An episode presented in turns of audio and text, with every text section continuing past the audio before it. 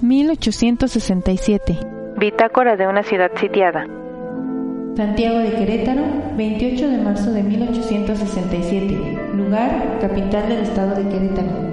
Vigésimo segunda entrega. Estimado Diego Almaraz, sigo buscando momentos para escribir a usted lo que acontece en Querétaro. Las oraciones y las letras, producto de nuestra amistad, son alimento para el espíritu, aun cuando las necesidades terrenales apremian y satisfacerlas resulta cada vez más difícil habitando la ciudad de Querétaro durante este sitio que parece que nunca terminará. Es notable también la carencia de recursos en el imperio. Según dicen, hace tan solo unos días, Miramón y los grandes generales renunciaron a su paga ante el emperador Maximiliano, quien resolvió otorgarles la mitad de sus honorarios.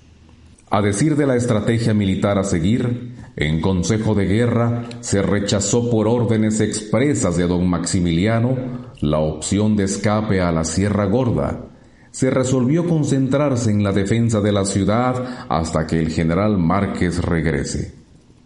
Es evidente, amigo querido, ver cómo se han redoblado esfuerzos para fabricar más municiones en el convento del Carmen.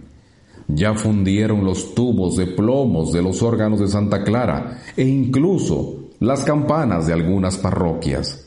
Asimismo, se desmontó y fundió el techo del teatro Iturbide, ¿Me explico, amigo entrañable? La ciudad está siendo desmantelada. El general Miramón planea junto al coronel Sound tomar el cerro de San Gregorio. Posición estratégica, si es que se opta por una retirada a los terrenos de Rafael Olvera. Sin más por el momento, le reitero la incondicionalidad de mi amistad y lealtad.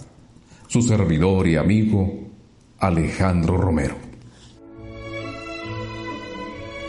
Guión e investigación Ramón Avendaño Esquivel y Dante Romero Gil.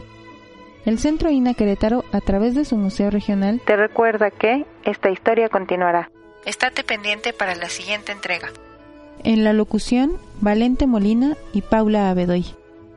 El Centro INA Querétaro, a través de su Museo Regional, te recuerda que esta historia continuará. continuará.